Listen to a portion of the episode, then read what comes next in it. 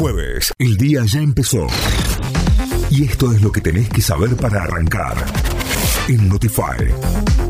Vamos a las noticias, nos informamos a través de nuestra web notify.com.ar. Massa anticipó que habrá medidas para compensar efectos de la devaluación. El ministro de Economía, Sergio Massa, afirmó que mañana habrá anuncios para estabilizar los precios y para amortiguar el daño que provocó en el bolsillo de la población la devaluación.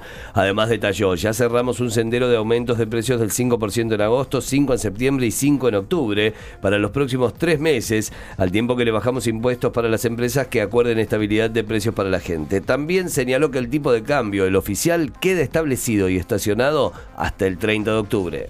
Schiaretti ratificó que sigue en la carrera presidencial. El gobernador de Córdoba, Juan Schiaretti, aseguró vía Twitter que se mantiene en carrera como candidato a presidente en las elecciones de octubre próximo y al mismo tiempo ratificó que después de los comicios va a buscar acuerdo con todos aquellos sectores que promuevan el federalismo, la producción y el trabajo.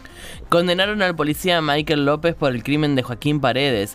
En un juicio con jurados populares, el policía Michael eh, Mercedes López fue condenado a prisión perpetua acusado de asesinar de un disparo al adolescente de 15 años Joaquín Paredes, hecho ocurrido en la localidad de Paso Viejo en 2020.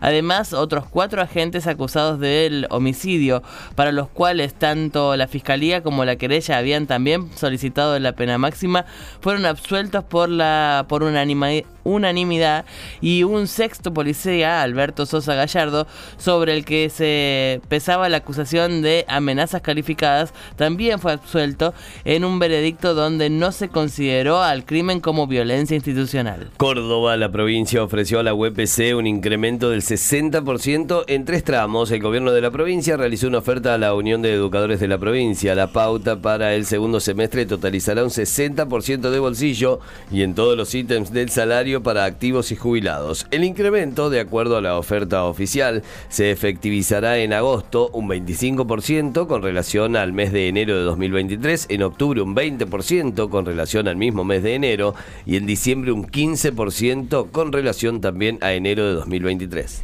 Arranca la Copa de la Liga con acción en Alberdi. Esta tarde, desde las 7 y media, Belgrano será local de estudiantes en el primer partido de la Copa de la Liga. El certamen que se va a disputar durante el segundo semestre del 2023. El partido se jugará en el Gigante de Alberdi con arbitraje de Nicolás Lamolina. Guillermo Farré pararía como titulares a tres de los refuerzos para este torneo: Nicolás Schiapacase, Lautaro Pastrán y Lucas Pacerini.